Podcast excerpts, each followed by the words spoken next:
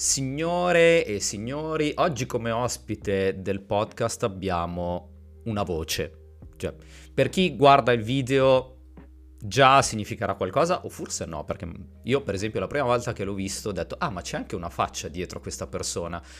Per me è sempre stata una voce e se mi posso permettere di dire, secondo me uh, la voce del podcast a livello italiano mh, mm, migliore Italia per quanto riguarda la scena, la scena tech. Mauro Murru, host di Gitbar, grazie di essere ospite del mio podcast. Guarda, cammino a un metro da terra Eilla. dopo tutti questi complimenti, non sono, non sono abituato. Io ti, ti, dico in tutta sincerità, da ascoltatore del tuo podcast, che per me è un onore essere qua da te. Ti ringrazio, ti ringrazio. Mm, per, diciamo complimenti reciproci, eh, anche perché comunque, diciamo, mm, io l'ho sempre fatto un po' anche per eh, conoscere nuove persone. Il tuo un podcast che eh, approfondisce molto anche determinate tematiche tecniche su cui io magari non mi spingo neanche più di tanto. Però sei qua per un altro motivo. Eh, magari chi eh, segue assiduamente il tuo podcast conosce già abbastanza bene la, la, tua storia, chi magari ascolta il mio non sa neanche magari di, di, di, cosa stiamo parlando o magari ti conosce per qualche episodio, quindi non sa esattamente chi è la persona che c'è dietro Gitbar e non sa che comunque è anche un developer, un imprenditore, con tutta una storia che io stesso ho avuto modo di conoscere quando ci siamo visti di persona qualche settimana fa al, al CodeMotion. Per cui, benvenuto in Story Developers e la prima domanda di rito è, Mauro, tu come hai iniziato la tua carriera professionale, che magari all'inizio non è neanche quella dello sviluppatore, è partita in altri modi, però raccontacelo tu. Guarda, sai, adesso entro in modalità vecchietto davanti al focolare, no? Quindi prende i signori anziani che iniziano a raccontare la loro storia. No, in realtà se dovessi pensare no, a un momento preciso nella quale è iniziata la carriera, non ti saprei dire. Nel senso, eh, la nostra vita è fatta di sfumature, quindi trovare il punto per dire ok, è iniziata da qua, da questo momento preciso, eh, mi viene difficile, quasi impossibile per me. Però posso dirti quali sono le sensazioni che ho percepito quando è iniziato nel senso che tutto, secondo me, parte da una grande curiosità. Mm-hmm. Una, una, delle cose che ho sempre avuto anche da, da, da, piccolo era vedere qualcosa e provare a capirla. In realtà poi non ci capivo mai granché, non mai granché. Però almeno il tentativo di provare a, a, esplorare fino in fondo mi divertiva. La cosa che realmente ho scoperto che mi divertiva davvero era quella del viaggio che si intraprendeva nella scoperta, no? che è la, secondo me la cosa più figa che noi in, in quanto ingegneri, sviluppatori eh, viviamo, cioè viviamo in un continuo viaggio, no? da, da, quando ho iniziato a scrivere le, piccole, le prime righe di COBOL a scuola. No, COBOL, aspetta, tu hai iniziato con COBOL? Io ho iniziato con Cobol e Pascal. Ah, ecco, Pascal eh, non muore mai. Mai manchi. mai manchi. Però Cobol, mm, sai, mm, io facevo i, il tecnico commerciale. Ai miei tempi si chiamava molto più parcamente i ragionieri, mm, mm, mm. eh, però con l'indirizzo programmatori. In realtà eh, di programmatori non c'era tantissimo nel programma didattico, però c'erano questi laboratori interessanti dove si iniziavano a vedere i linguaggi di programmazione. E due cose, mh, mm, insomma, su due cose ca- focalizzai il mio interesse. Da una parte era COBOL e dall'altra era Visual Basic, perché facevamo entrambi, no? Mm-hmm. COBOL per ovvie eh, ragioni insomma, di collegamento all'ambito commerciale facendo il ragioniere, COBOL era, era la base sì, di tempi... buona parte delle applicazioni di tipo commerciale. Tutti i software o... eh, installati fisicamente. Assolutamente sì, giravano su, cioè se si parlava di partita doppia e di contabilità, tutti i software erano su COBOL bellissimi, ve li raccomando. eh, dall'altra parte invece eh, c'era Visual Basic che ha catturato la mia attenzione. Subito dopo, in realtà è venuto il web. Io feci questo laboratorio, non era neanche un, un corso didattico, ma feci questo laboratorio che si chiamava i luoghi delle parole. Adesso veramente sto aprendo il sarcofago delle, delle antichità, no? Eh, in realtà, ah, dal, dal, mio accento, mh, mm, insomma, si nota che sono sardo. In Sardegna No, non, non l'avrei mai detto. Vero. Accennato. Oxford Nord. eh, in realtà, in Sardegna, specie nella città da dove vengo io, Nuoro, ci sono tutta una serie di letterati, sono venuti fuori tutta una serie di letterati, tra i quali Grazia Deledda, che è stato per esempio un premio Nobel eh, per la letteratura. E insomma, questo progetto serale eh, aveva come obiettivo quello di eh, raccogliere in un, in un, calderone, in un sito web fondamentalmente, stiamo parlando del 98, eh, mm-hmm. insomma, passato tipo un neone dall'epoca, però era l'idea di raccogliere tutti i luoghi citati da questi, dei romanzi della Deledda e di Satta, con l'obiettivo poi di presentare questo prodotto in Spagna, a Madrid, a una bella conferenza, insomma, una roba abbastanza carina.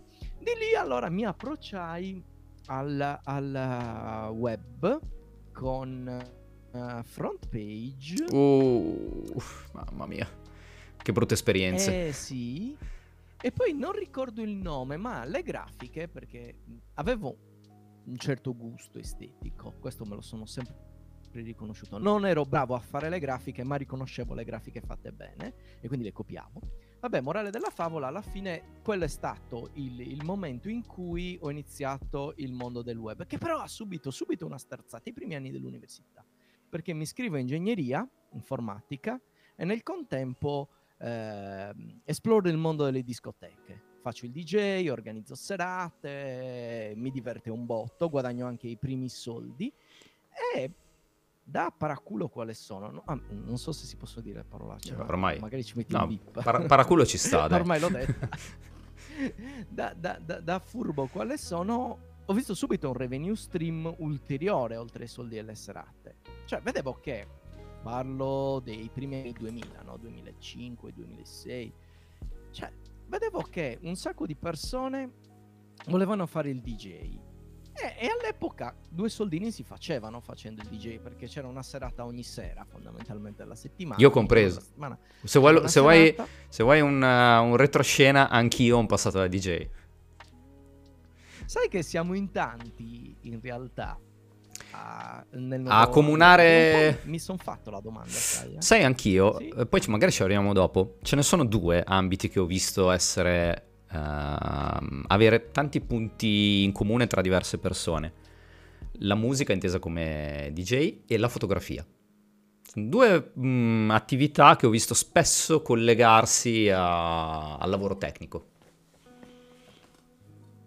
Vero, vero. E secondo me è perché proprio nel processo anche di creazione o, o, o, di lavoro, ci, i, i, le dinamiche che si triggerano, che si attivano sono, sono molto simili, concordo mm. con te.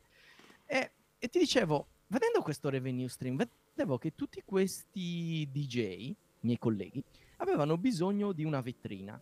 All'epoca c'era MySpace, MySpace. non so se lo sì, sì. Mamma mia. e c'era anche Flash che faceva le cose fighissime. In Italia c'era una figura che si chiamava uh, Stefano Scozzese, sco- della Scozzese Design, mm. che aveva unito attorno a sé, lui era un designer, aveva unito attorno a sé un gruppo di gente veramente super brava a fare delle esperienze multimediali in Flash e facevano i, i, siti per i più importanti DJ e artisti, ma vi parlo di all'epoca Claudio Coccoluto, Giotti Vannelli. Mamma mia che ricordi. Per arrivare fino al sito, esatto, al sito di Laura Pausini e di Bocelli. Quindi la roba prendeva. Allora io cosa facevo? Per fare il mio, prendevo un decompilatore di SWF, che è il formato in output di, di Flash, decompilavo i suoi, i suoi siti. E ci mettevi i tuoi contenuti. Cosa... No, in realtà provava a capire cosa, cosa faceva, perché in realtà Scozzese con i suoi developer utilizzavano una roba che era abbastanza nuova, almeno per me, che erano tutte le funzioni di easing, tutta la parte di fisica, in realtà. E, e alla fine iniziai, anche copiando e incollando alcune di queste funzioni rubate da, da, da, questi siti. Naturalmente vi immagino con le variabili A, B, Z1, Z, perché i compilatori lo sapete come fanno, no?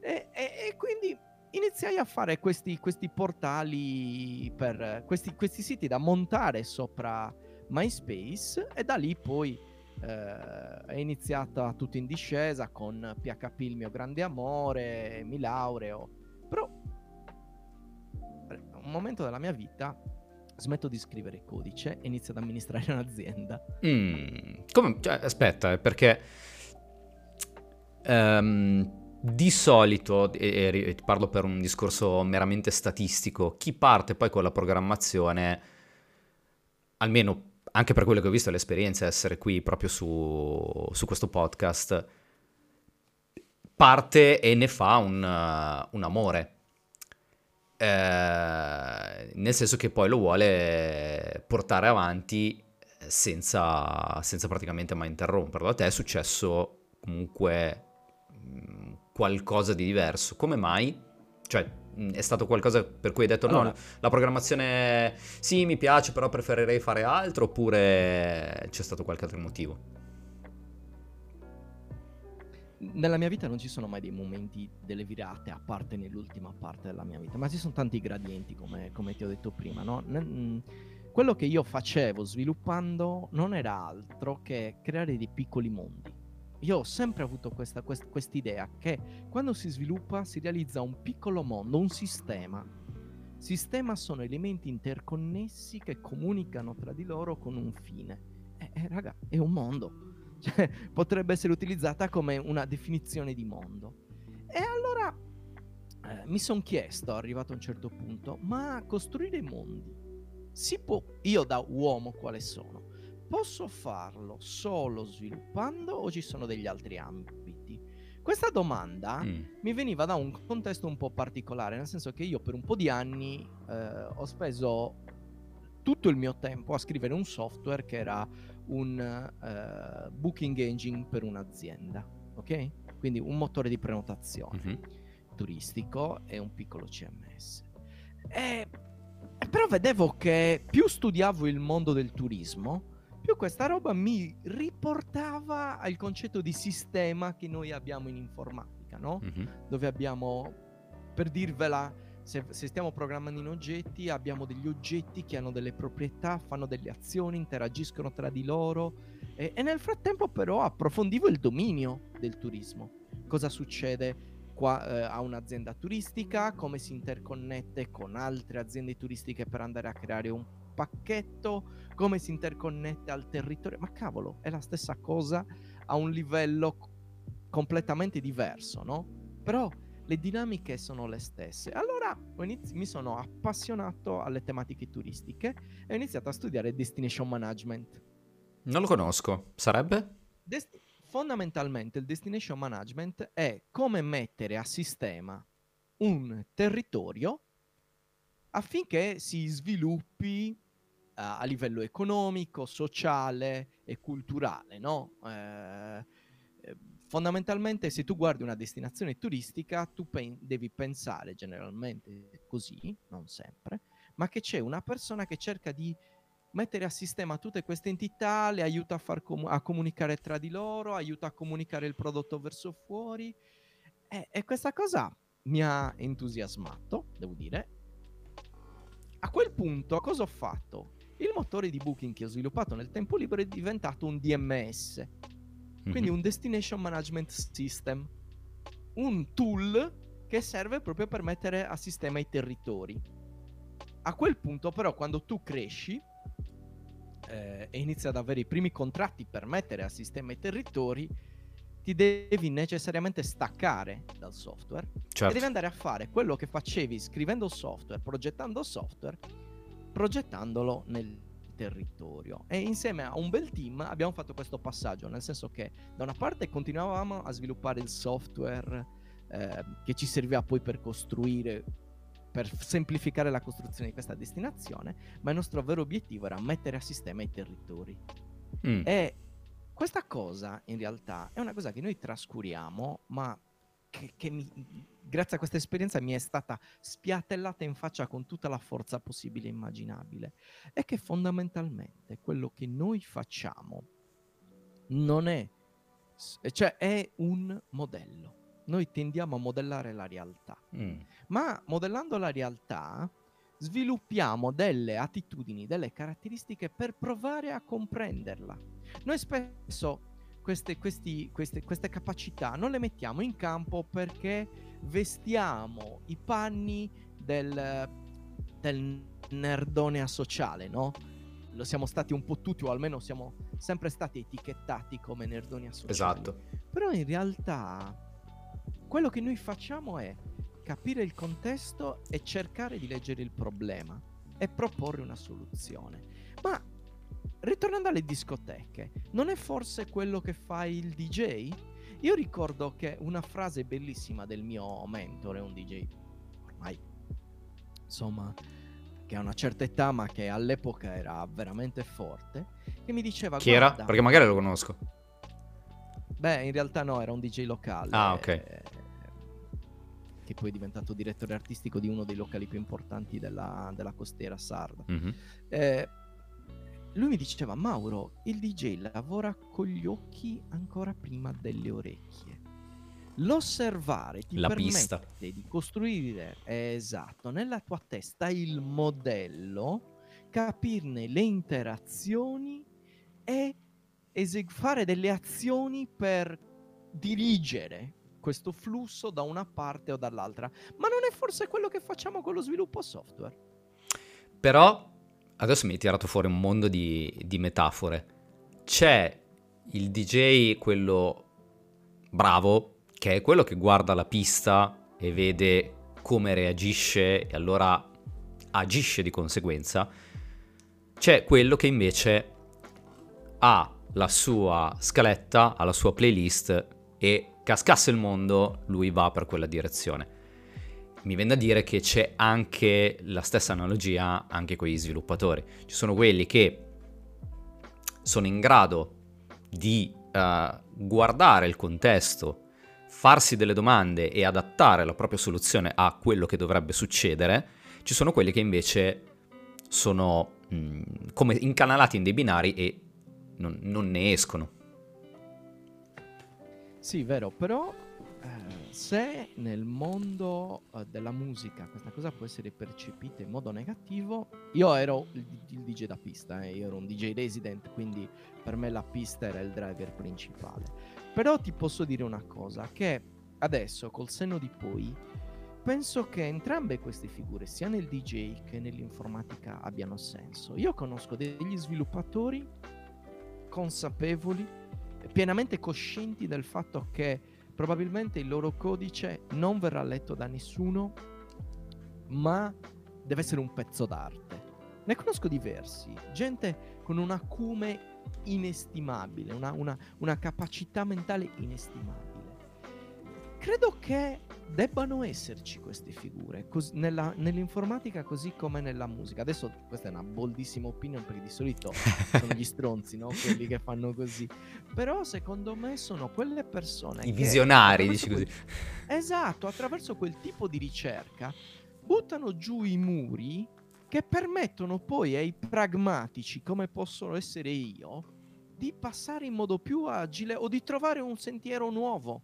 Mm. Questo tipo di, di, di, di ricerca, quindi, di, approccio, di attitudine, comu- genera comunque valore. Ecco perché il sistema deve essere eterogeneo. Perché un equilibrio tra queste due figure ti tirano fuori il, il burial che si ascoltano 50 persone che vogliono f- ascoltare la Future Base e che non si caga nessuno e il David Guetta che invece ti fa parti da gozziliardi di persone. Adesso voglio una puntata di Gitbar dove parliamo solo di analogismi tra uh, eh, DJ e sviluppo. Ma guarda, fermami perché potrei rimanere ore. In realtà, una cosa che ho capito facendo, facendo il turismo è che noi, il nostro mondo è un mondo ad alta sta- astrazione, no? Veramente ne, il, il, mondo dove eh, lavoriamo è un mondo difficilmente tangibile. Per cui l'unico modo per comprenderlo, almeno l'unico modo per comprenderlo dal mio punto di vista, essendo una persona particolarmente con capacità cerebrali abbastanza limitate, è quello di proiettare questo mondo astratto in cose concrete. Io, raga, vivo di analogie. Cioè, mm. Io vivo di figure retoriche in generale, no? Però la- l'analogia è lo strumento che mi permette di capire il mondo, anche perché è lo strumento che più facilmente si presta alle dinamiche cognitive della persona, del, eh, ai modelli di apprendimento e di gestione del carico cognitivo. Io quest'ultimo periodo sto facendo degli studi su questo argomento, così a tempo perso perché insomma sono un, un po' malato. e... Come tutti, dai. e, e ho notato che in realtà proprio quello di, di, di, di capire il mondo, utilizza- di, sviluppare delle analogie che ti servano da lente per vedere ciò che ti circonda è il modo migliore che abbiamo per capire ciò che ci circonda e apprendere da ciò che ci circonda. Mm.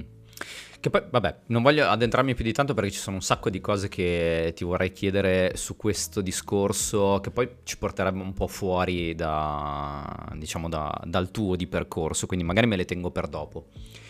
Quindi tu hai fatto comunque questo passaggio di attività imprenditoriale per poi dopo fare magari puramente lo, lo, lo sviluppatore, cioè lo, il, il software, lo sviluppo del software è stata una parte della tua attività, cioè qualcosa, un mezzo che ha permesso alla tua attività di, uh, di funzionare, ma non era effettivamente il core della, della tua attività era uh, l'effetto lock-in. Mm-hmm. La mia era una società di consulenza e il software era lo strumento che permetteva alla società di consulenza di essere presente anche perché noi eravamo dei bootstrap, degli start-upper, no? Arrivavamo in un territorio, lo mettevamo al sistema e il tool che davamo, che poteva essere utilizzato o meno, ma siccome funzionava bene al, almeno per il dominio dove, dove, era utilizzato, lo usavano, era il modo che avevamo per esempio per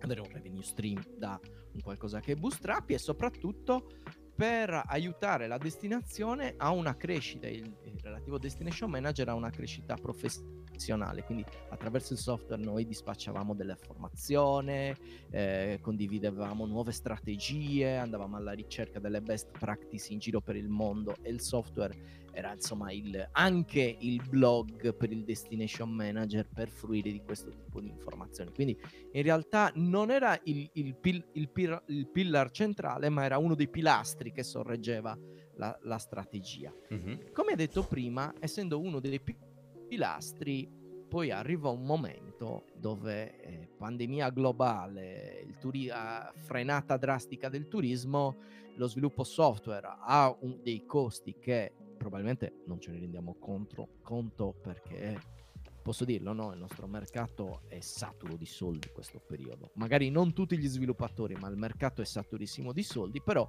ha dei costi importanti, specie per una piccola media impresa.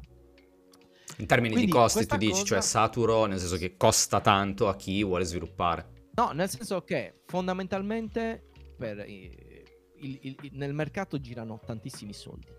Però contestualizziamo, Italia e, e, già i soldi si riducono drasticamente. Già. Sardegna è eh, tipo eh, sì, in effetti. un'altra, un'altra divisione e alla fine i soldi per lo sviluppo iniziano a, a, mm, a, a mancare e coi soci si pensava a un modo per eh, con i collaboratori, i soci, insomma tutti, si pensava a un modo per sostituire il software con qualcos'altro in realtà. Eh, perché fondamentalmente quando fai impresa una cosa che ho capito sia con l'impresa che con qualunque creazione è che arrivi a un certo punto, ma magari lo vedremo dopo, che tu devi essere un elemento ma non puoi essere il freno. Quindi la tua passione, il tuo essere uno sviluppatore, nel momento in cui manca e rischi di uccidere eh, la, la, la, l'azienda, devi anche saper farti da parte, fare due passi indietro e dire ok, togliamo questa parte che è quella che amo di più, però l'entità azienda deve continuare a vivere al di là di me, al di là di te, no? Deve essere un elemento con una sua identità e una sua anima definita. E comunque, insomma, questo ci ha portato poi a chiudere il reparto di, di sviluppo software e tenere solo la parte di consulenza.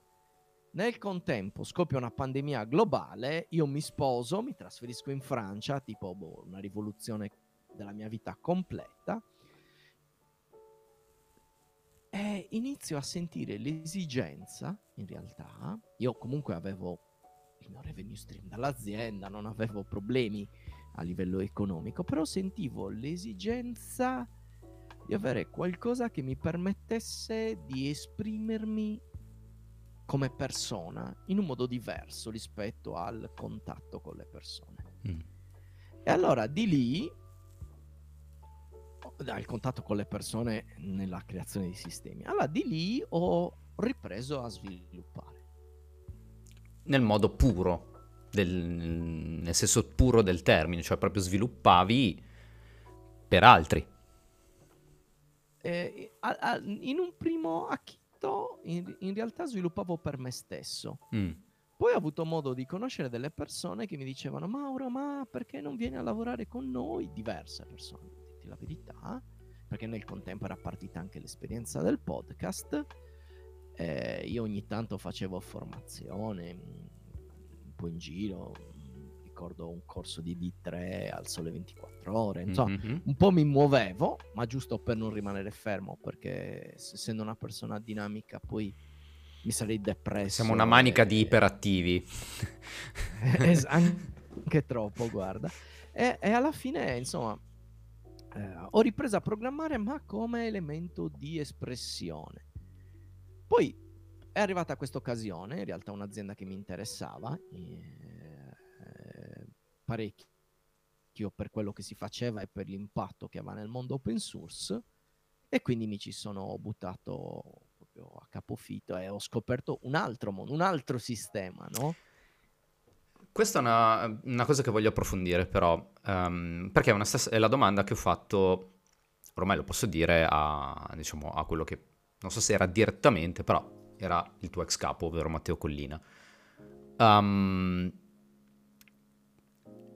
quanto, diciamo, la mentalità da uh, sviluppatore ha influito negativamente o positivamente sulla tua attività imprenditoriale e quanto adesso la tua mentalità imprenditoriale influisce positiva- positivamente o negativamente su quello che stai facendo, perché chiaramente adesso stai facendo cose che altri in pratica ti dicono di fare, però sei stato imprenditore dentro. E quando eri imprenditore eri developer dentro, quindi c'è stata questa coesistenza dei due mondi. Allora, da imprenditore in realtà eh, la cosa che il, cosa che mi sono portato uh, dietro dall'essere eh, sviluppatore è cercare di guardare il mondo a 360 gradi, cioè ciò che ti circonda, analizzarlo a 360 gradi e non focalizzarti sul business o su quello che vedi come business, perché attorno a te ci sono altre 50 opportunità. Il nostro saper analizzare, spacchettare il problema e osservarlo da tutte le direzioni, che è tipico dello sviluppatore quando eh, insomma, prova a capire un, una, una, un dominio Ecco, quello me lo sono portato appresso ed è stato un grossissimo vantaggio competitivo veramente un, un, grosso vantaggio competitivo rispetto ad altri imprenditori. Ma ti ha portato magari Qual a fare delle, delle, Esatto, se stavo per anticiparti. Cioè, ti ha magari portato a fare delle cose um, over ingegnerizzate per quello che poteva essere la necessità imprenditoriale? Allora, da quel punto di vista no, perché le risorse erano poche, c'era poco da ingegnerizzare, però ha, il mio essere sviluppatore mi ha portato un lato negativissimo che per fortuna si è compensato con i miei collaboratori che erano no, tipo le persone più democristiane tra virgolette del mondo, no? quindi più aperte al compromesso, perché io ero maledettamente eh, r- respingevo qualunque tipo di compromesso, ok? ma per far funzionare le cose. Non guardavi la pista. Esatto, da quel punto di vista non guardavo la pista, sì. E, e invece eh, è stata la cosa che in realtà ho imparato di più facendo l'attività da, eh, da imprenditore. Cioè, se tu vuoi raggiungere un obiettivo, sappi, figlio mio, e lo dico al me stesso di dieci anni fa, che dritto non ci puoi andare che in qualche modo devi fare come dice Sun Tzu no? nell'arte della guerra. Sun Tzu dice, se vu- tu vuoi attaccare okay, una fazione antagonista che sta su un colle in alto, se tu la prendi di faccia, quelli ti sterminano, non importa quanti uomini hai, ma tu sei davanti a loro, loro sono fortificati, in Sardegna, in Sardegna diciamo ti scendono le valigie. Bello. Quel libro, quel libro però è bellissimo, eh. per, chi le- per, chi non l'ha letto, L'arte della guerra è veramente gen- cioè, geniale, è veramente un, un, gran bel libro, un sacco di analogie con la vita in tutti i giorni. Vai, scusa, parentesi. No, no, verissimo, io ho imparato tantissimo da quel libro e da un, un paio di altri libri. Se invece tu lo prendi da dietro, quindi sali e magari risali il torrente che scende da quella montagna o da quella collina e attacchi il nemico da dietro, magari utilizzando un effetto dissuasore davanti con pochi uomini, tu raggiungi il tuo obiettivo o comunque potresti raggiungerlo. Ecco, una cosa che da sviluppatori siamo tentati di non fare è quello di talvolta prendere le strade più tortuose. Vi, ti faccio un esempio molto semplice. Dobbiamo andare sul mercato adesso mi riporto al mio mondo, no? Dobbiamo andare sul mercato, dobbiamo fare un MVP, dobbiamo produrre qualcosa. Ma non abbiamo il tempo, dobbiamo necessariamente generare debito tecnico.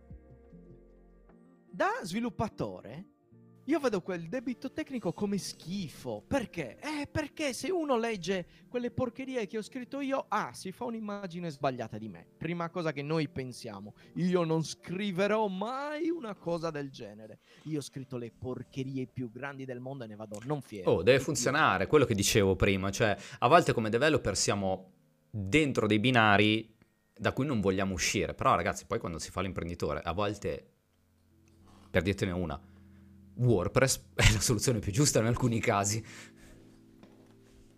Sì, sì, ma questa è una cosa che capisci però quando comprendi che per attaccare la, la, la, la, fortezza sopra il cucuzzolo della montagna devi risalire la corrente. Poi certo, una volta che sei sulla fortezza, che hai preso la fortezza, ti prendi cura delle, delle, persone ferite durante la risalita ed è tua responsabilità morale e strategica, perché altrimenti avresti meno militari, prenderti cura del debito tecnico.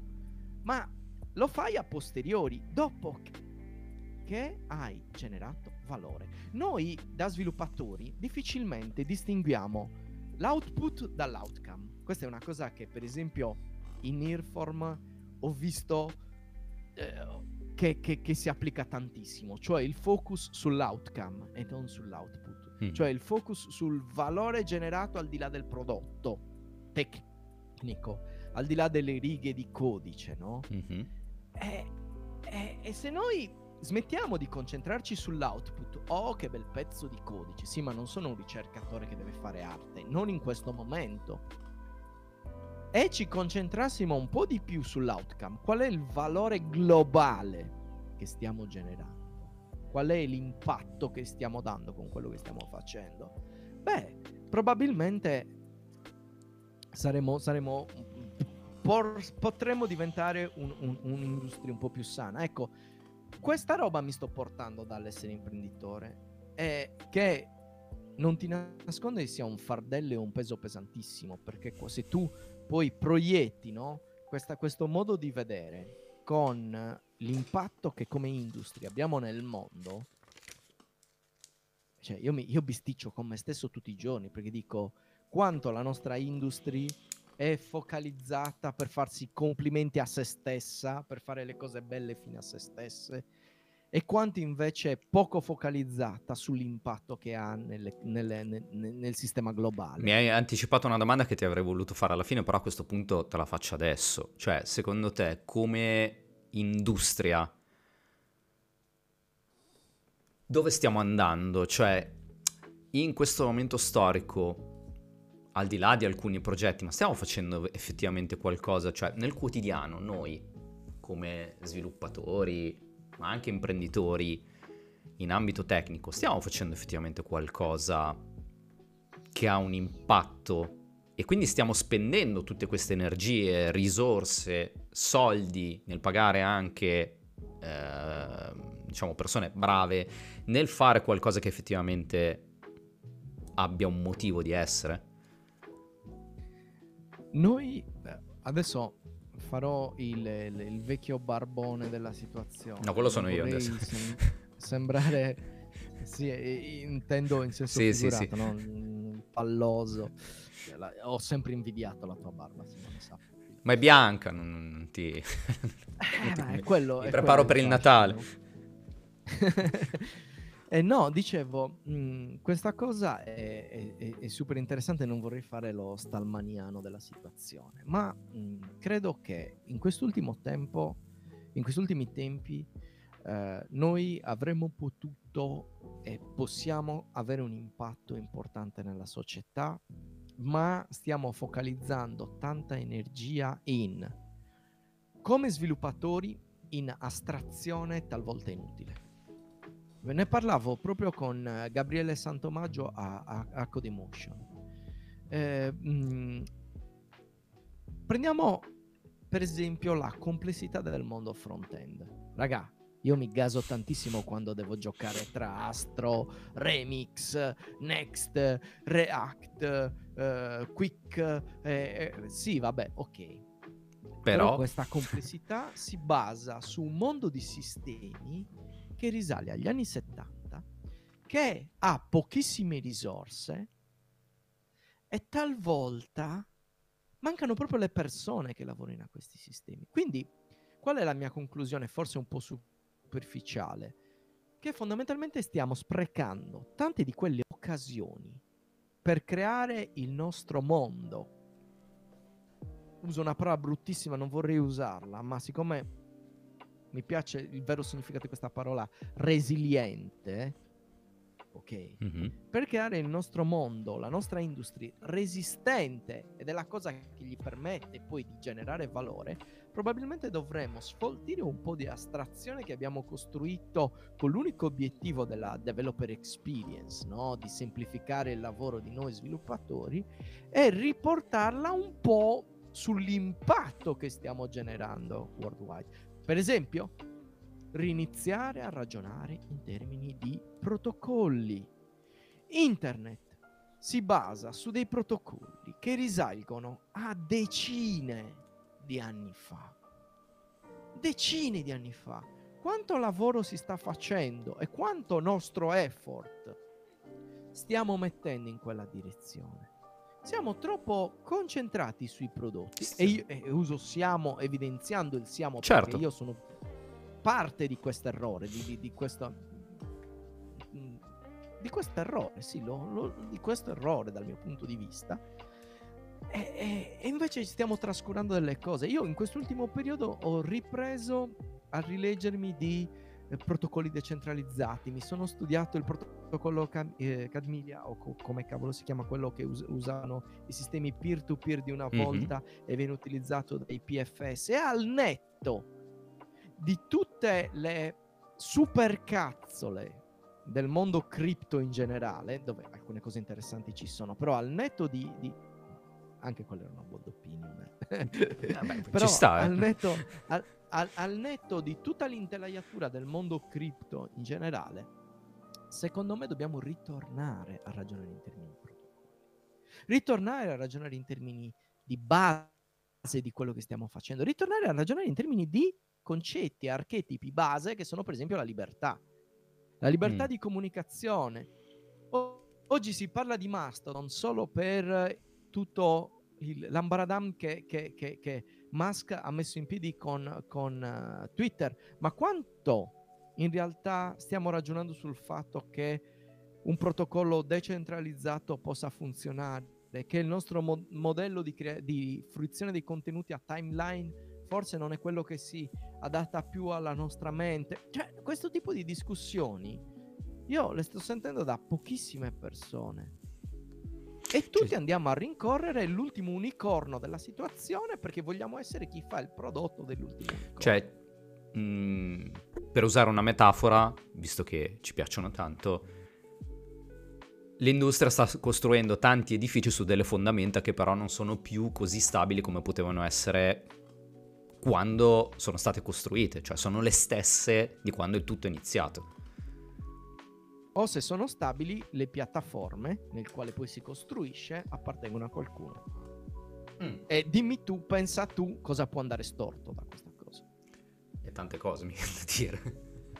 tante cose, tante ecco, cose. Ecco, Ma uh, su, sul io ho appena condiviso le robe che non mi fanno dormire. Che non mi, no, però è, è, è, interessante perché poi da fuori, um, sai, queste sono domande da, tra virgolette, vecchi saggi. Io non mi definisco assolutamente saggio, però, sai, mm, siccome c'è tanto interesse verso, verso questo mondo e dal di fuori non si capisce mai nel concreto che cosa si fanno, cioè ehm, io che comunque faccio formazione a, tanti, a, tante persone che si avvicinano, che sono beginner chiaramente, dicono ah mi piace perché mi è sempre appassionato costruire siti web e quant'altro, sì, ma per, chi, per cosa? Cioè qual è lo scopo finale? Io ho fatto tanti lavori nella mia carriera che oggi non esistono più.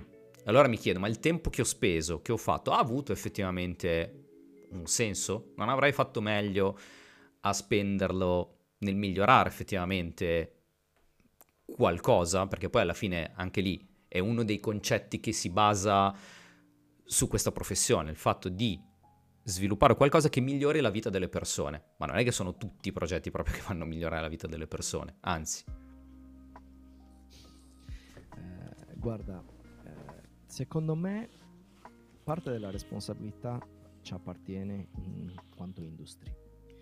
Tutto ciò che è web dà da presto, da prestissimo nella parte di evoluzione del, del, del, del, del mondo informatico, stiamo, stiamo, più larghi possibile, del mondo informatico, è stata diciamo la, la branca che si è sposata di più, più velocemente col marketing, no? Mm, sì. E quindi più velocemente ne ha assimilato i modelli e i registri comunicativi. Questa cosa ha avuto un impatto in qualche modo. Nel contempo, tutto ciò che sta oltre quello, immagino no, alla system engineering per esempio, ha sempre tentato di differenziarsi. Vuoi per preservare dal marketing e da alcuni denti affilati delle sue estremizzazioni più acute, quel sistema che poi era la base di tutto, no? Ma oggi quanto per esempio il system engineering si sta aprendo ai nuovi e quanto può competere con la parte di sviluppo web che invece è già bella skillata, che sa come spiegare le cose, che sa come formare. Cioè, se io vado davanti a un ragazzo, utilizzo delle strategie di marketing se voglio portarlo a diventare uno sviluppatore web, ma quali strategie lo, lo, lo, devo utilizzare per portarlo a diventare uno sviluppatore core o per mm. portarlo a diventare uno sviluppatore di sistema.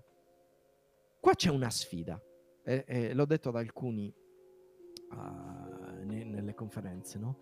Qua c'è uno spazio importantissimo, specie per me, per te, per i comunicatori che ci sono in giro, no?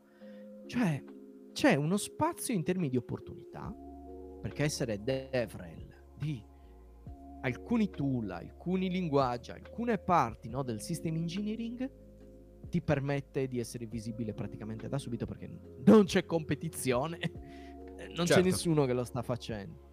D'altro canto, o comunque sono pochissimi, d'altro canto c'hai la possibilità di fare qualcosa che ha un impatto etico, cioè di rendere un po' meno sabbie mobili queste sabbie mobili. Ma ti riferisci a comunque... Mh, mm, anche questo ne parlavo con um, Edoardo Dusi. contribuire in qualche modo anche al mondo open source divulgando l'esistenza o il funzionamento di determinati progetti e tool? Sì, esatto. Ti faccio un esempio base. Eh, noi anche come società siamo, abbiamo un focus importante per Node.js che è Beh. uno dei runtime di JavaScript lato server più, più importanti. Tra l'altro grandi kudos ai miei colleghi che ci lavorano a tempo pieno. Eh, adesso, pensa a quanti eh, tutorial e quante guide online tu trovi su React. Ok.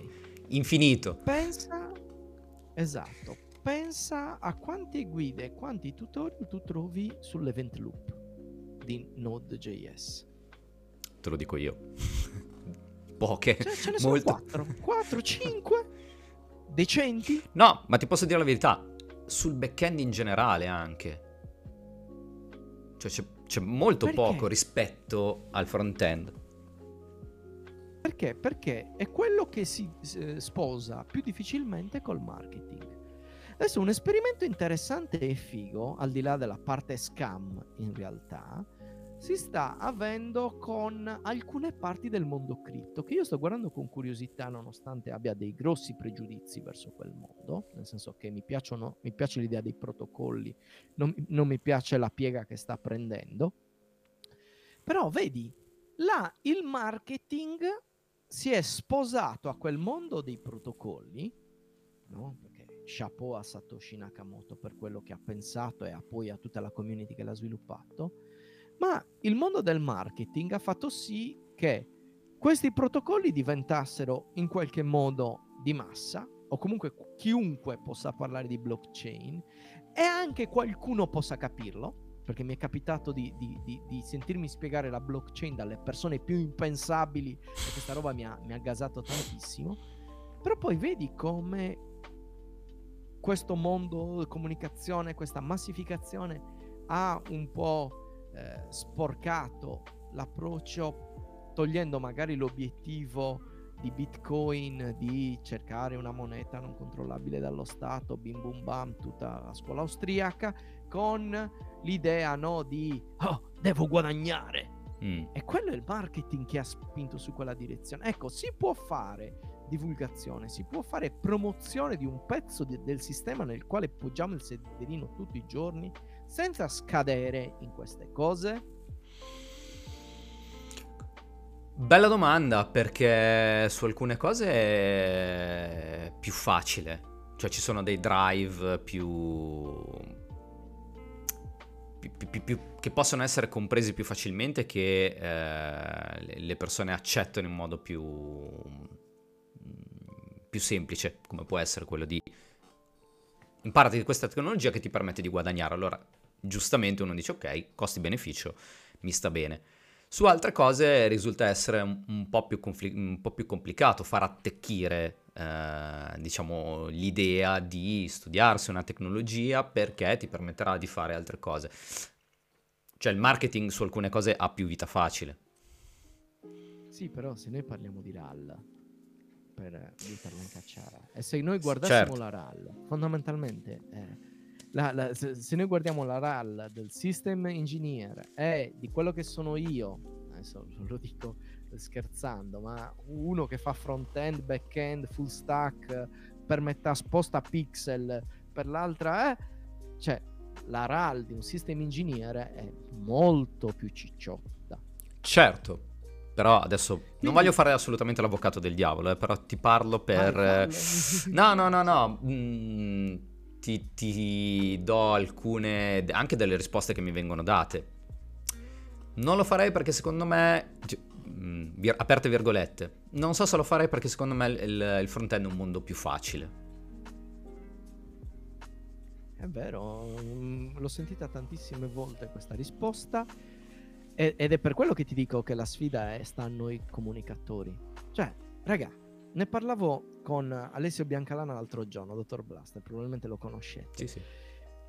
E, e, ragionavamo sul front-end. Guardati attorno al front-end. Guarda, prendiamo un pezzo di codice che può essere Redux, ok? Che è presente in buona parte de- delle applicazioni React. Oppure su Angular, no, prendiamo RxJS.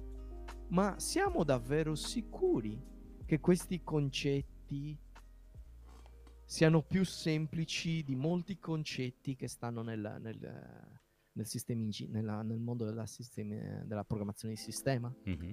Siamo davvero sicuri?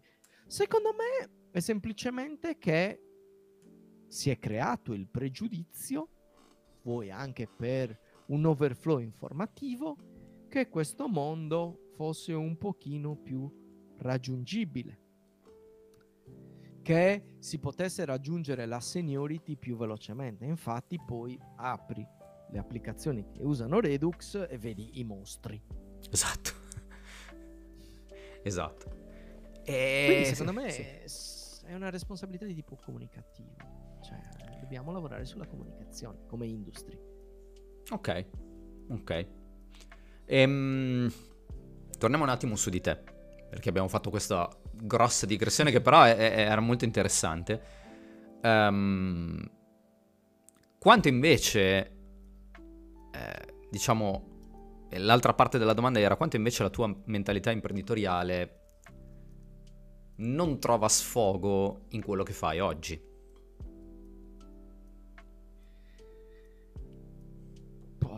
Guarda, non lo so, lo sai, nel senso mm. che eh, mm, io credo di usare tutta la mentalità imprenditoriale in quello che faccio. Beh, allora ti va già bene. Cioè, que- quel tipo di mentalità mi appartiene, sono io. E dal momento in cui io non mi sento frustrato, non mi sento limitato, non mi sento oppresso, credo di, di, di, di, utilizzarla al 100%. Perché? Perché per esempio il challenge del full remote e async mi porta a sfruttare tutta la mentalità imprenditoriale legata alla comunicazione. Mm. Se tu sei un imprenditore, il 90% di quello che fai è comunichi. E, e non c'è cosa più sfidante il comunicare in un contesto full remote e, e async, dove i, i clienti per cui lavoro stanno dall'altra parte dell'oceano e talvolta anche dall'altra parte degli Stati Uniti, con otto ore di fuso orario di differenza. E come fai a comunicare? Come fai a comunicare con i tuoi colleghi che stanno in Giappone o che stanno in Australia o che vengono da una cultura completamente diversa dalla tua? E queste tutta, sono tutte cose che ho imparato a comunicare nell'ambito dell'impresa. Ok. Però l'idea, cioè, mh, mm, comunque il non avere, al di là del podcast, il non avere il controllo di qualcosa di totalmente tuo non ti manca? In realtà, ecco, eh, devo dire che sono fortunato, nel senso che lavoro in un'impresa, in un'azienda che eh, è abbastanza orizzontale. Poi c'è una persona che fa da coordinatore, ok, il delivery architect, ma che ha in realtà il ruolo di togliere gli elementi ostativi, no? i limiti nel lavoro, tuo lavoro di tutti i giorni. Quindi, al netto di tutta l'intelaiatura aziendale, tu hai un cliente, e con l'impresa tu avevi un cliente, hai un problema da risolvere, hai fiducia da parte della tua azienda e fiducia da parte del cliente, altrimenti avrebbe chiamato una società più economica. E, e quindi, boh, nel senso, mi trovo in una condizione dove difficilmente faccio dei dis- posso fare delle distinzioni, capisci? Cioè, mm. esattamente quello che sto facendo. Io mi sveglio tutti i giorni andare a, a, cercare i fantasmi, esattamente quello che facevo quando avevo l'azienda.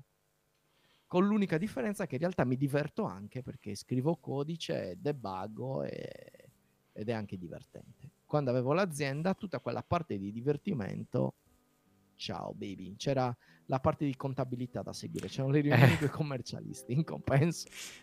Conosco bene, conosco bene. Um, ti voglio fare una domanda che ti chiedo di riuscire a comprimere il più possibile, perché altrimenti penso che faremo un'altra puntata solo, solo per questa domanda qui. L'idea del podcast, quando è... Eh, quando è nata e perché è nata? L'idea del podcast è nata il 31 dicembre 2019 ed è nata perché fondamentalmente io mi trovavo in una parte, in un momento abbastanza convulso della mia vita, stavo ancora in Sardegna e mh, viaggiavo tantissimo e fruivo di un sacco di podcast in lingua inglese e cercavo qualcosa da condividere con alcuni amici che in realtà d'inglese non ne masticano, cioè cercavo l'interesse comune, di costruire l'interesse comune. Mm. Non ne ho trovato. In realtà ho trovato il tuo podcast. No, veramente. Ebbene sì, sì. Storie di developers che all'epoca si chiamava in modo diverso. Sì. E c'era il eh, canale di eh, Francesco Sciuti. Sì. Ho trovato loro in italiano e ho detto, quindi siete più vecchietti di me. Eh, e ho detto, ok. Lettera, cioè, sotto tutti i punti di vista. no, intendo come... come, come sì, sì, ma anche sotto no, carta d'identità, detto, e ho detto, come format, eh, li ascolto con piacere, però non è il format che sto cercando. Quindi quello che voglio è la chiacchierata post conferenza. Mi mancavano, io stando in Sardegna difficilmente potevo andare alle conferenze. Ci andavo, ma era un sacrificio economico e, e, e anche di tempo certo. importante, no? Quindi alla conferenza tipo alla DevFest non ci puoi andare, puoi andare al Codemotion, puoi andare al PHP Day, al JavaScript Day, a quelle un po' più grosse di, di, di, di caratura nazionale, ecco. Eh, però mi mancavano le birre post conferenza anche delle conferenze piccole. Allora ho detto, ma sì, ma sai, con Mario la sera ci incontriamo quando ci vediamo e parliamo per ore con la voce di robe che ci piacciono. Ecco, si può fare una roba del genere? Allora è iniziato tutto con una serie di micro talk che erano dei veri e propri talk da conferenza, però mancava qualcosa in realtà. Non era la birra post conferenza.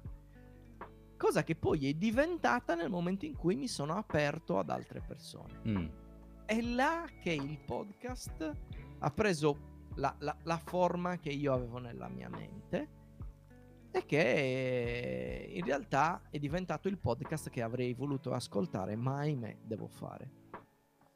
Vedi, questa è la mentalità da imprenditore. L'imprenditore è dove non c'è qualcosa, lo... eh, allora potrei crearlo io. Altrimenti c'è il fruitore che dice non c'è, eh, vabbè, speriamo che qualcuno lo crei. Esatto, no, è, è un po' il podcast, questo è condensato, in realtà poi il podcast ha cambiato pelle tante volte e uno dei momenti in cui ha cambiato pelle più drasticamente è stata quando sono arrivati gli ammutinati, cioè c'è stato un momento veramente difficile, cerco di, di riassumerlo rapidamente ma ha un valore importantissimo per me questa cosa. Mm. Allora, mh, mm, una cosa mi era chiara quando è nato il podcast, essendo il podcast che volevo ascoltare ancora prima di volerlo fare, mi era chiara l'idea, anche questa probabilmente veniva dalla, dalla mentalità imprenditoriale, che il podcast dovesse poter vivere senza di me. E, e, e continuo a essere dell'idea che il mio obiettivo ultimo deve essere il fatto che il podcast possa vivere senza di me. Cioè chiunque o almeno una serie di persone possano essere in grado di portarla avanti se io domani mattina venissi messo sotto da un autobus ok? Perché a quel punto tu capisci che hai creato qualcosa e non stai eh, vendendo te stesso.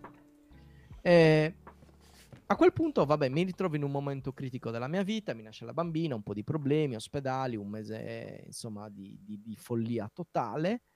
Eh, nella community che era appena nata, c'erano una serie di persone che erano quelle più attive e quelle che davano un po' di contenuto ciccioso.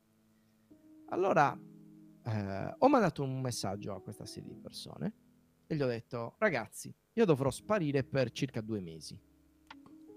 Voglio che Gitbar continui a vivere. Queste sono le password. Ciao. Arrivederci, bocca al lupo. Ah, esatto. Allora, eh, in realtà sono rimasto in contatto con loro, ma non ho voluto mettere nessun limite. Mm-hmm ho voluto lasciare loro liberi di auto-organizzarsi. E mai scoperta fu vincente.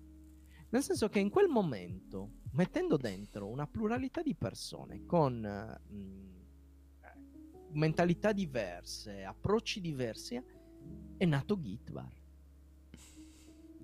Che è diventato me... non più il tuo podcast, ma è diventato un luogo, cioè un vero e proprio bar.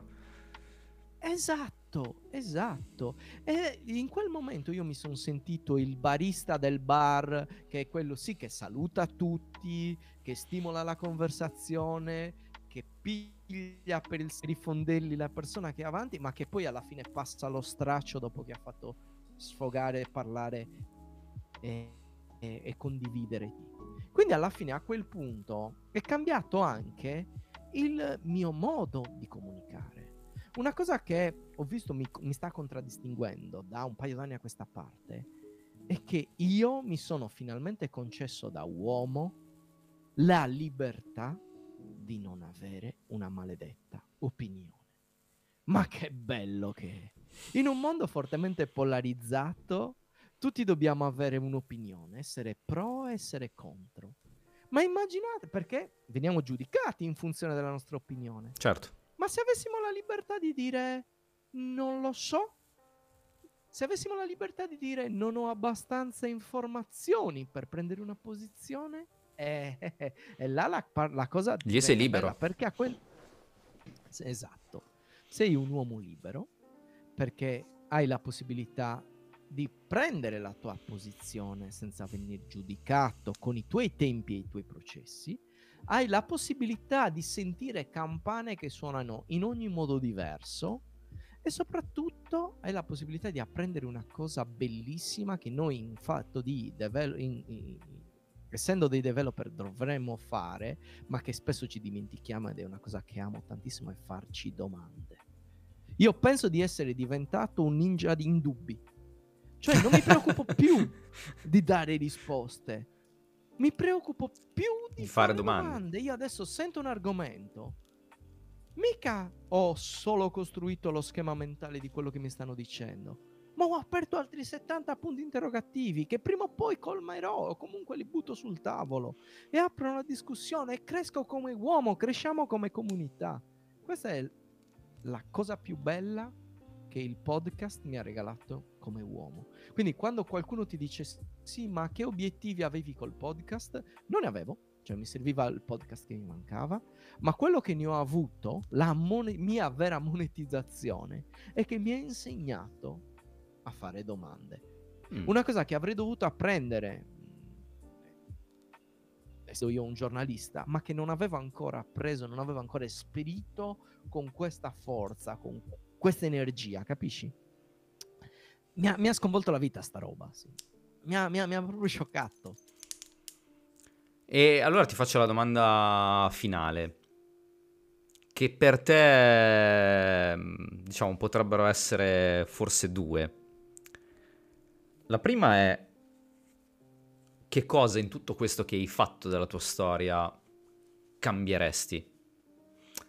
Se c'è qualcosa che effettivamente cambieresti, aspetta. La seconda è Visto che la tua vita è stata fatta di, eh, come hai detto tu, di gradienti, qual è secondo te il prossimo passo che ti aspetta? Allora, cosa cambierei?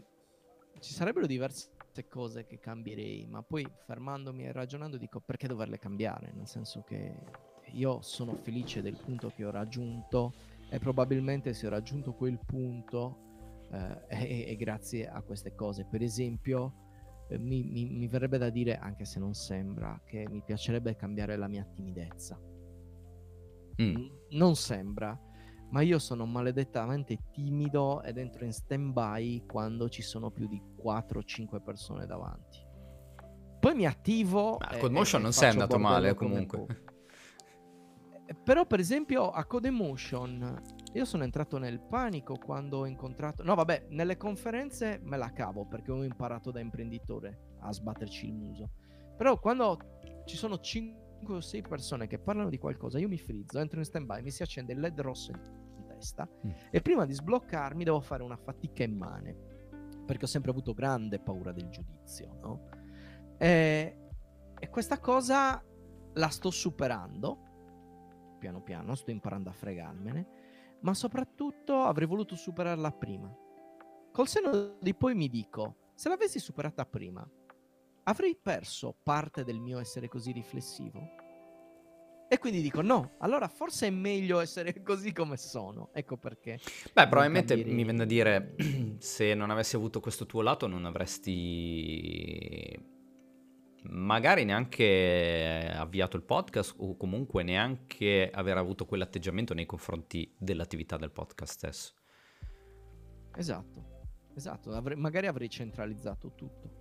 Dall'altra, Però... l'esperienza del podcast ti potrebbe dare, cioè, se ti metti, tra virgolette, quando sei in pubblico, in modalità podcast, probabilmente riesci a superare. infatti è quello che faccio. E sai la modalità podcast in cosa consiste?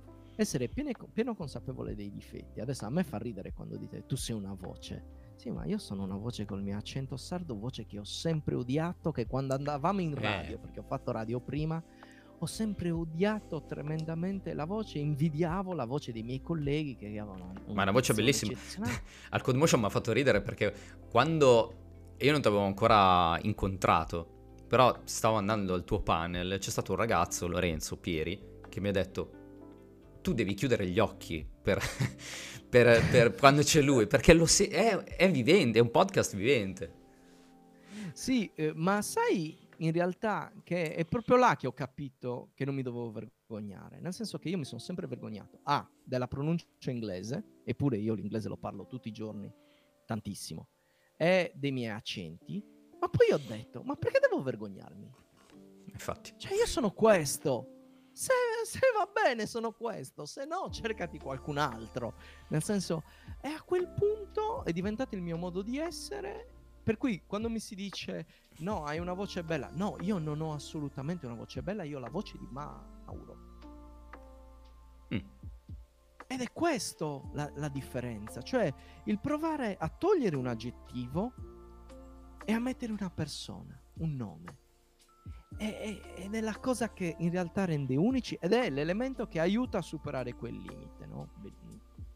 una, una, una, cosa che mi ha insegnato il podcast e che mi porterò tutta la vita. Beh, però mi però, incuriosisce... siamo stretti... No, ah, aspetta, mi, mi, incuriosisce una cosa, però, per esempio, ti dico... Mm, anch'io da un certo punto di vista... Cioè, sono, io sono una persona timida e ho le stesse tue difficoltà quando sono in pubblico. Però c'è ancora uno scoglio che non sono riuscito a, a superare. Nonostante io faccia video, faccia divulgazione, eh, faccia anche dei talk, per esempio, non riesco a condividere questa mia attività con la mia stretta cerchia di amici. Nel senso che ho paura in qualche modo anche a dire, ehi ragazzi, io sono uno youtuber, sono una, uno streamer, sono un divulgatore. Tu come... cioè, anche tu hai questa mm, difficoltà e se sì, se l'hai superato oppure non l'hai mai avuta. Eh, questa è una, una, di quelle domande più difficili che potevi fare. Ah, è la domanda più difficile del podcast, nel senso che io non condivido la mia attività se non con mia moglie. Delle persone che, che insomma okay. sono, sono più vicine a me. Ma perché fondamentalmente? Perché probabilmente l'impianto che hanno le persone che mi stanno attorno rispetto a quello che sono fungerebbe da filtro in quello che faccio. Che non vuol dire che nel podcast sono diverso da nella vita reale. Cioè, mi avete conosciuto, cioè, sapete, un mezzo idiota sono qua, un mezzo idiota no. sono là. Però c'è, per esempio, la difficoltà del contesto. Nel mio podcast è fortemente tecnico e loro non riuscirebbero a capire real- realmente la posizione che io prendo in quel, in quel podcast, le posizioni che io prendo in quel podcast. Quindi c'è un primo problema di natura tecnica. Un secondo problema è che nel podcast ta- talvolta condivido alcuni processi riflessivi cui, i cui trigger vengono dalle industrie, dall'ambiente che mi circonda. Trigger che però attivano tutta un'altra serie di altri processi mentali che io condivido con quella famiglia, con quegli amici, no? Che però esulano da quello che dico nel, nel podcast. E essendo de- de- dei processi diversi, potrebbero confondere o non permettere di capire a queste persone. Quindi tendo a, tenere il, i due mondi molto separati. È difficile da spiegare. Secondo no, ma mi ci, che... rivedo, mi ci, rivedo, molto. Cioè, un po' Dr. Jekyll e Mr. Hyde eh, anche per te. Pur essendo la stessa persona. Sì, però, sì, assolutamente. sono diverso. Cioè, assolutamente. Io, io, sono come mi vedi. Assolutamente. Però, mm, cioè, comunque ricadiamo nel discorso che, che dicevi prima. Un po' anche la paura di essere giudicati. Nel senso, quando ti metti a fare determinati discorsi con una cerchia di persone che probabilmente non ti capirebbe, è comunque un pregiudizio a tutti gli effetti. Tieni presente che nel podcast parlando eh, sei, sei, anche più libero. Assolutamente, certo. Perché non hai, non hai la, la, paura di dover tenere quegli equilibri democristiani, no? Di non far incazzare troppo. Eh, tanto chiudo la chiamata. Poi... L'amico non che se no poi si toglie gli occhi all'altro amico. Esatto. Cioè, eh, eh, in realtà è, è, è la, la, vera forza. Ecco perché incontrare parte della community ha avuto un impatto fortemente emotivo. Cioè io sono rimasto scioccato, tanto che ci abbiamo fatto una puntata. Poi tra l'incontrare la community e un evento che ho fatto dopo aziendale sono rimasto veramente scioccato. Pesante. Ok, adesso allora cambio l'ultima domanda, così almeno la facciamo più veloce. Quando è che apri veramente un bar? allora, il, il, bar, il bar è sempre il mio sogno. Eh, vedi? Il mio sogno era quello di aprire un bar. Papà era barista per un po' di tempo.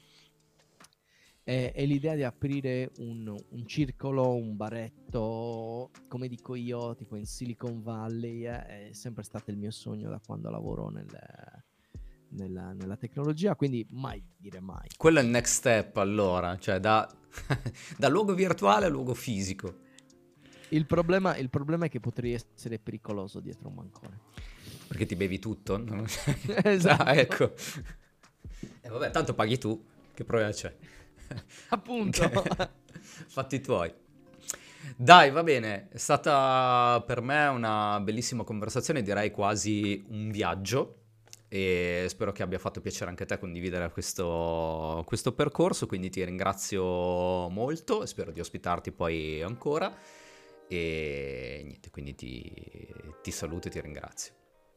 Io sono, so, sono veramente super felice di, di, essere venuto a casa tua e, e, dell'accoglienza che mi hai dedicato, delle domande che mi hai fatto, che non sono domande che insomma si sentono tutti i giorni e che apprezzo, apprezzo tantissimo. Perché di solito Grazie le fai davvero. tu, quindi stavolta è toccato a te. Ma sai, domande così personali, salvo episodi particolari, mh, mm, tendo a non farle eh, però, cavolo, quelle che hai fatto erano belle. Va bene, dai. Ciao Mauro. Grazie di cuore. ciao. ciao. ciao.